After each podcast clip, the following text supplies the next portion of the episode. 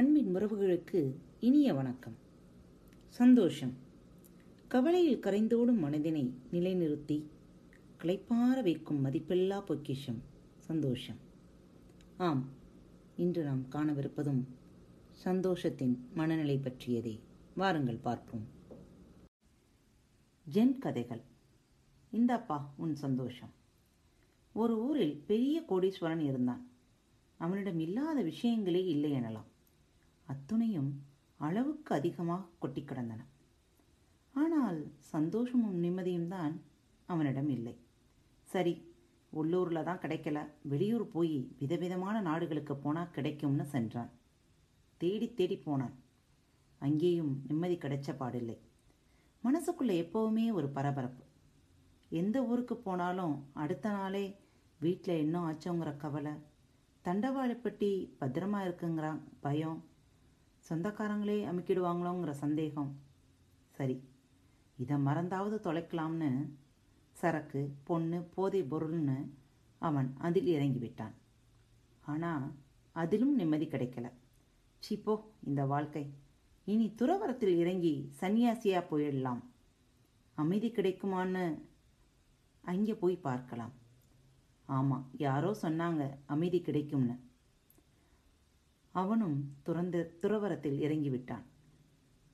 உடனே அவன் தன் வீட்டில் இருந்த தங்கம் வைரம் வைடூரியம் பணம் எல்லாவற்றையும் ஒரு மூட்டையாக கட்டிக்கொண்டு அதை எடுத்துக்கொண்டு துறவியை பார்க்கச் சென்றான்.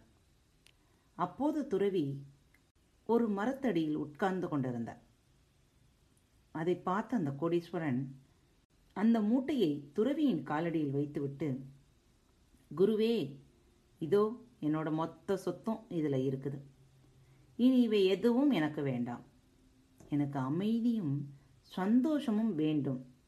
அடுத்து என்ன செய்யணும்னு சொல்லுங்க என்று சொல்லி கும்பிட்டான். எல்லாத்தையும் கேட்டுக்கொண்டிருந்த துறவி உடனே அந்த மூட்டையை வேகமாக பிரித்து பார்த்தார் எல்லாவற்றையும் கேட்ட துறவி உடனே அந்த மூட்டையை வேகமாக பிரித்து பார்த்தார் அதில் கண்ணை கவரும் தங்கமும் வைர வைடூரியங்களும் கட்டுக்கடங்கா பணமும். துறவி சடாரென்று அந்த மூட்டையை கட்டி தலையில் வைத்துக்கொண்டு ஒரே ஓட்டமாக ஓட ஆரம்பித்தார். அதை பார்த்த கோடீஸ்வரனுக்கு இன்னும் பேரதிர்ச்சி. அடடா இவன் பஞ்சத்துக்காக காவி கட்டிய போலி சாமியார் போலிருக்கே என்று மிகவும் பதறிவிட்டான். கோபம் கோபமாக அவனுக்கு வந்தது. உடனே துறவியை துரத்த ஆரம்பித்தான். துறவியின் ஓட்டத்துக்கு செல்வந்தனால் ஈடு கொடுக்க முடியவில்லை. துறவி சந்து பொந்தெல்லாம் சர்வசாதாரணமாக ஓடினார். தாவி குதித்தார். ஆனால் பணக்காரனால் ஒன்றுமே பண்ண முடியவில்லை. ஆனால் துறவி எல்லா தெருக்களையும் ஓடி முடித்து கடைசியில் அதே மரத்திற்கு வந்து நின்று நின்றுட்டார் அந்த கோடீஸ்வரனை பார்த்தார். என்ன கண்ணா பயந்துட்டியா? இந்தா உன் சொத்து மூட்டை. நீயே வச்சுக்க என்று திருப்பி கொடுத்தார். சொத்து மூட்டையை கையில் வந்ததும் கோடீஸ்வரன் அடைந்த சந்தோஷத்திற்கு அளவே இல்லை. ஒரே குதூகலமாகிவிட்டான் முகவெல்லாம் சிரிப்பு. இப்போது அந்த துறவி கேட்டார் என்னப்பா புதுசாக சிரிக்கிற? இதுக்கு முன்னாடி இந்த செல்வமெல்லாம் எங்கே இருந்துச்சு? அவன் விழி பிதுங்கி பார்த்தான். உன்கிட்ட தானே ஆனால் அப்போ உன்கிட்ட மகிழ்ச்சி இல்லை.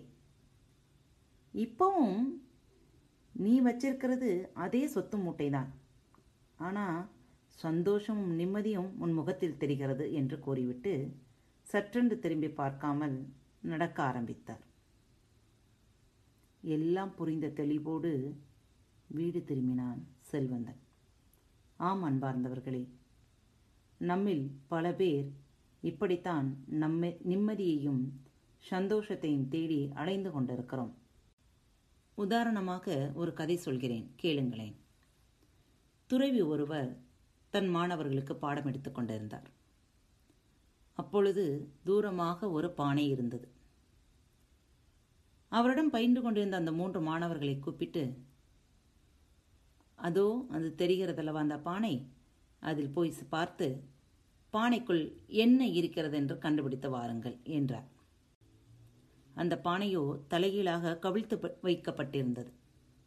முதல் மாணவன் சென்றான். பானையை தூக்கி பார்த்தான். திரும்பி வந்து குருவே அதில் ஒன்றுமே இல்லையே என்று கூறினான். இரண்டாவது மாணவன் நினைத்தான் குரு அதுக்குள் எதையோ ஒன்றை வைத்திருக்கிறார். அதை அவன் சரியாமல் சரியாக கவனிக்காமல் வந்துவிட்டான். எனவே நான் சரியாக அதை பார்த்து வர வேண்டும் என்று எண்ணிக்கொண்டே போய் சென்று அந்த பானையை தூக்கி பார்த்தான். அவன் பார்த்து துளாவி பார்த்தான். பார்த்துவிட்டு குருவே அதில் ஒன்றுமே இல்லையே என்று திரும்பி வந்தான். மூன்றாவது மாணவனை பார்த்து குரு கேட்டார் நீ என்ன நினைக்கிறாய்? என்று. அவன் சொன்னான் இல்லை குருவே அதில் ஒன்று இருக்கிறது என்று சொன்னான். அதற்கு அந்த குரு சொன்னார் அதில் என்ன இருக்கிறது? ஆம் அந்த பானை முழுவதும் காற்று நிரம்பி இருக்கிறது என்று சொன்னான். மற்ற மாணவர்கள் இருவருக்கும் ஒரே ஆச்சரியம். நாம் சொல்ல இயலாததை அவன் சொல்லிவிட்டானே என்று. இப்பொழுது குரு மற்றும் ஒரு போட்டியை வைத்தார். அதில் காற்று நிரம்பி இருக்கிறது என்று சொன்னாய் அல்லவா? எனக்கு காற்றை காலி செய்து கொடு என்று கேட்டார். முதல் மாணவன் சொன்னான் அது எப்படி குருவே? உள்ளிருக்கும் காற்றை காலி செய்ய முடியும். காற்று கண்ணுக்கு தெரியாத ஒரு பொருள் அதை எப்படி நான் காலி செய்வது என்று. இரண்டாம் அவனும் அதே பதிலை சொன்னான். ஆனால் மூன்றாம் அவன் சரி குருவே நான் அதை காலி செய்து தருகிறேன் என்று கூறிவிட்டு பானையை எடுத்துக்கொண்டு வேகமாக தூரமாக இருந்த ஒரு கிணற்றுக்கு அடியில் சென்றான். ஆம் நம் எண்ணங்களின் வலிமை இதில் அழகாக தெரிகிறது. கிணற்றினுள் இறங்கி பானை முழுவதும் தண்ணீரை நிரப்பினான். மேலே எடுத்துக்கொண்டு வந்து குருவிடம் இதோ குருவே பானையில் இருந்த காற்றை நான் காலி செய்து விட்டேன். இப்பொழுது இது முழுவதும் தண்ணீரால் நிரம்பியிருக்கிறது என்றான். ஆம் எண்ணங்களின் வலிமை. நாம் சந்தோஷம் என்கின்ற எண்ணங்களால் அந்த பானை முழுவதையும் நிரப்பிவிட்டால் நம் வாழ்க்கை எப்பொழுதுமே சந்தோஷமாக இருக்கும். உங்கள் வாழ்க்கையில் எது தேவை என்பதை தேடி கண்டுபிடியுங்கள். தேடுதல் நனவாகட்டும். மீண்டும் சந்திப்போம். இப்படிக்கு உங்கள் தோழி